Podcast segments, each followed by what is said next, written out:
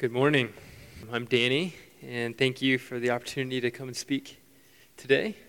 We are going to pass out some Bibles, so please raise your hands. We're going to be in Hebrews 11, verse 7. No further than that, just 7. And so, of course, you'll need to read along. By faith, Noah, being warned by God concerning events as yet unseen, in reverent fear, constructed an ark for the saving of his household. By this he condemned the world and became an heir of righteousness that comes by faith. And since it's such a short passage, we'll read it twice to take up a little extra time.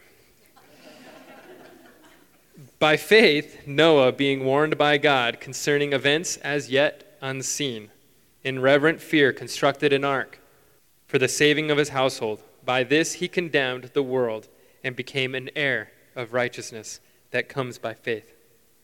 Let's pray. Lord Jesus, we love you so much. Lord, and we thank you for the opportunity to be here and to listen to your word and to hear your word. Lord, I ask that you would uh, allow it to sink deep into our hearts, Lord, that we would not allow a story and an event that we've heard so often to just glaze over the top of us as if as if it's meaningless. But Lord, instead, that we would allow every part of your word, not my words, not what we want to hear, Lord, but your word, come and hit us so that it causes repentance and that we would respond and turn towards you. We ask these things in your name. Amen. So I'm going to. Um, we're going to kind of talk through the story of Noah. And as you know, as I was thinking through like what we would talk through, um, I thought I wouldn't have uh, enough to talk about, uh, and I quickly found out that when I had 28 pages worth of notes, that that would not be the case. And so now I've kind of broken it down as as far as I could through prayer and looking through that, and I am not going to be able to hit everything by any stretch. And so I would encourage you to look through it. Uh, it's Genesis chapter 6. Um, but we're going to hit a portion of this. And the part that we're going to hit is that, is that I'm going to tell this story. I'm going to tell the story of Noah. And I want you guys to be thinking through and closing your eyes as often as possible to imagine what was happening because there is a present day implication here. It's not an event that happened in the past that we can say, oh, what a nice story but it is an event that, an actual event that took place that we have a responsibility to today. And so, as, as tempting as it may be to say, oh, I know that story, I know that, I know what happens, I know the end, I know, I don't do that. But instead, walk through it with me, imagining what's going on, because we have a responsibility to it. The responsibility, I want to tell you, the responsibility is that we have the, the responsibility today is that we are to worship and obey in hopeful expectation of his return because he is the Lord of the storm. So, as we go through this story, again, close your eyes as often as you can. And if you feel yourself nodding off, please open your eyes and work your way through that. So, the story titled Living in Light of Christ's Return Through the Storm, starring God supported by the writer of Hebrews and Noah, and the world, really, for that matter. So let's do that. So, the world. The world was a dark place. If you can think back before uh, and imagine what it was to, before the earth was created, as you guys have your eyes closed, it's dark, and from what you can see, because you're eyes are closed, it's dark, but the it's darker than what you're seeing because the lights are in this room and, and they're illuminating what you what's outside of your eyelids. And so it's darker than even what you're seeing now. It is so dark. And it's not because nothing was there. It's because what was there was evil. What was there was evil. And so because of that darkness and some of the darkness that, that is described in there is, is that it was corrupt and that it was violent and that it was just evil. The things that you can think of, don't think of them, but they were evil. And so it's far greater and deeper than you could possibly imagine. It was evil. And because of that, the Lord said in, in, in dif- a difference of what he'd said in the beginning, he said it was good, but now he says, I'm sorry that I did it. I'm sorry that creation exists. I'm sorry that this is the way that it is. I'm sad about it. And it's not that he was sorry in, in such a way that creation was out of control, or that the creation was in a position that was so different than what he had foreseen. It was exactly what he thought it was going to do, it was exactly what he saw it doing. But he was, because he's a God of compassion and he's a God of love, he's a God that cares, he's connected to us, and he was sad. And so, because of this, he said, No more. I am done. We are done. Creation is no longer good, it is evil, and I'm going to destroy it all. And so he set out to do so. And this again was his plan from the beginning. He knew this was going to happen, and so he sets out to do so. He says, I'm going to destroy the whole world and everything in it with a flood. But there's one person, one person who I'm pleased with. And because of this one person, I'm not only going to save him, I'm going to save him and his whole household.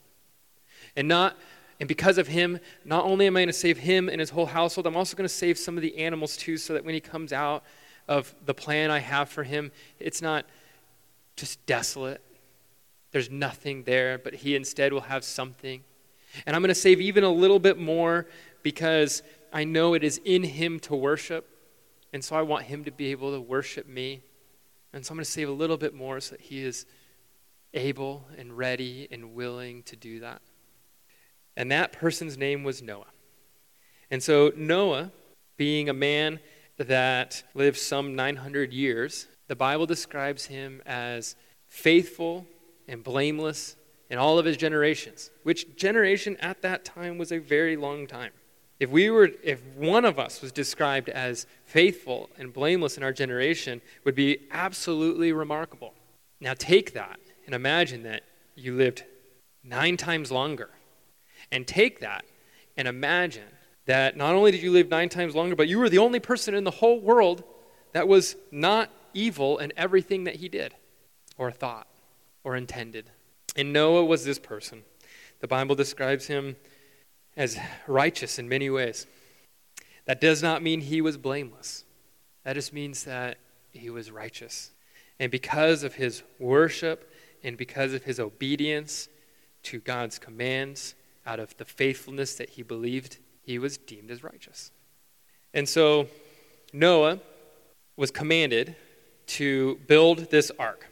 Okay, and an ark, for many of you um, that grew up like I did in the church or, or have heard the story or saw there on TV, it appears to be some sort of boat. Okay? The description in the scripture is not a boat, but it is more similar to a giant shoebox that Noah got his sandals from, probably. And so he, this giant shoebox that Noah was commanded to make, could not steer, it could only float. He couldn't go sightseeing. He couldn't move this direction or that direction. He was completely at the mercy of the vessel that God asked him to make. And so God said, Make this vessel, but don't only make it, but cover it with oil and tar as a type of atonement, as a type of saving um, that would go over it, that would keep it afloat. And I want you to cover it inside and out, that you would be covered so that when this coming destruction occurs, you will be saved. So Noah did, as a holy act of worship, he obeyed God's command and he believed. And so Noah obeyed the commands to build the ark, he obeyed the command to collect food and collect the animals. And Noah obeyed by going into the ark. And Noah obeyed out of faith all these things. And it's not the obedience that made him righteous, but it is instead the, the fact that he believed and obeyed God that made him, that God deemed him as righteous. It wasn't him, it was God, through and through. And so God had Noah build this ark, and this ark that Noah built, you know, through ridicule, the world looked upon what he was doing and said, Man, you are building this box that you can't steer, that you can't move, that you can't even close the door by yourself. You're going to build this. Why? And you're going to go into it with all of these animals that, that that's just unbelievable. Why would you do that? Why would you do that? It doesn't make any sense to do that. And he says, Because God commanded me to, I will obey and believe. And so he did. Now, Noah, in this time, whether he preached beyond just his actions or not, we don't know. But at very least, his actions declared that the coming, the coming of the Lord's destruction, the coming of the Lord was happening. And the world, as far as we know, denied every part of it. As far as we know, for, the, for Noah's active ministry of approximately 120 years, you don't have one person who believed. Not one. Not one. And yet, did his faith, did he doubt? Maybe. Did he ever act out of that doubt? Not that we know of. But instead, out of faithful obedience, he obeyed. Out of the faithfulness that God had given him, he worshiped and obeyed. And so the flood comes. And Noah comes into the ark, and God closes the door because the door he made wasn't he wasn't able to close. And so God closes the door and he's shut into this with these animals and with this and he's completely at the mercy of the storm around him and I'm telling you there is a there is a large chance that as this is happening, he hears the voices of the people that he was preaching to outside. Now, I want to end the story here for a second. Not because the story ends here. Many of you know where the story ends, and I'll get there. But I want to end it because I want to end it because I want us to sit in this fact I want us to sit in the fact that, that we have an obligation to this story today. Not that, and I keep calling it a story, and I shouldn't call it a story. We have an obligation to this event that happened in history. This isn't some, this, the thing that you want to do, the thing that you're tempted to do is to sit there and say, I know the story. I know where it, where it is in, in the, the Bible. I know possibly historical evidence. I know all these things. And so I want to just sit comfortably and not acknowledge the fact that I have an obligation to this today. That's what I want to do. I know that's what you want to do. I know that's the temptation. But we have to resist that temptation and we move to the result of the story. Noah completed the ark. He gets carried up in this flood. He's floating there, unable to close the door, unable to really probably control these animals in any way, and he's floating there. And then the rains subside. It says 40 days and 40 nights, but the flood remained. And it says in the scripture that God remembered Noah. Now, God isn't forgetful by any means, but, the, but I think what you hear in this is that Noah, after the flood has occurred, in this shoebox, with all of these animals is still at the mercy in the hands of the living God. And so God remembered him and he allowed the, the flood to subside and it floated, the box floated down, and that was, that was, the, that was the end of that part. And so, excuse me. So then what happens is that Noah coming out of the ark, first thing he does is he worships. He builds an, an altar and he worships. And out of that continued faithful obedience, he worships. And so And what God does is God promises. God promises that I will never again destroy the world with a flood. And so we see this, and, um, and I'm, I'm going to read this. This is a, a section of uh, my son's Bible, and it's called the Jesus Storybook Bible. And so I'm going to read this part here. The first thing Noah did was thank God for rescuing them, just as he had promised.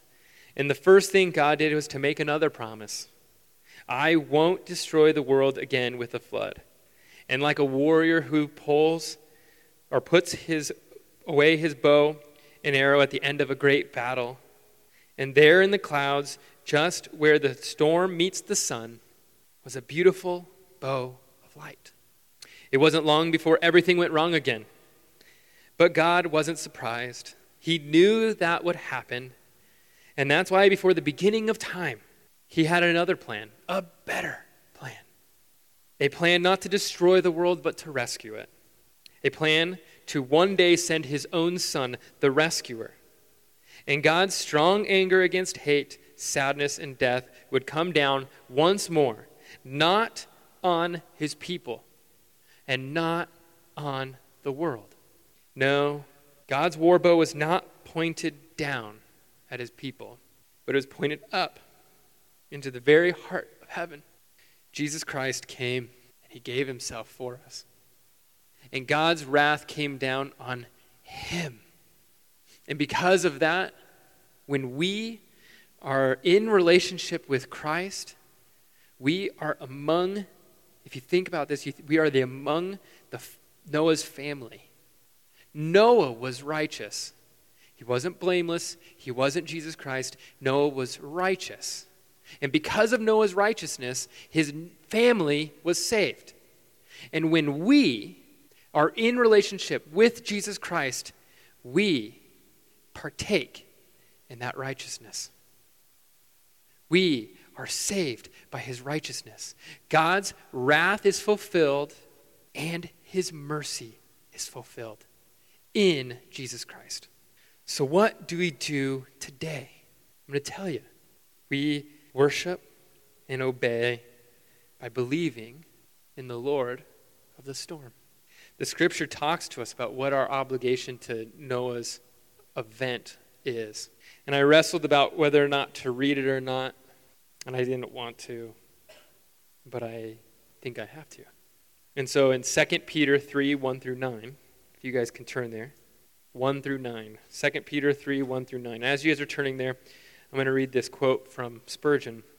And this is our obligation to, it's, Spurgeon is, this quote is addressing what our obligation to the scripture is as a whole and Noah's story. Excuse me, Noah's event. Spurgeon says, pertaining to the scripture, faith is the exercise about the commandments. If you truly believe a man, you, believe all that he says. He who does not believe in God will he who does not believe that God will punish sin will not believe that God will also pardon sin through the atoning blood of Jesus Christ. He who does not believe that God will cast unbelievers into hell will not also believe that he will save believers into heaven. Sincere faith in God must treat all of God's word alike. And for the faith which accepts one word of God and rejects another is evidently not faith in God at all, but it is instead faith in your own judgment. I'm going to read that again. Sincere faith in God must treat all of God's word alike.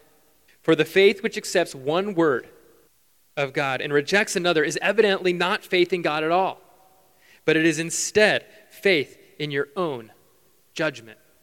Only that which is true faith believes everything that is revealed by the Holy Spirit whether it be joyous or whether it be distressing. Noah had, in this case, received a promise.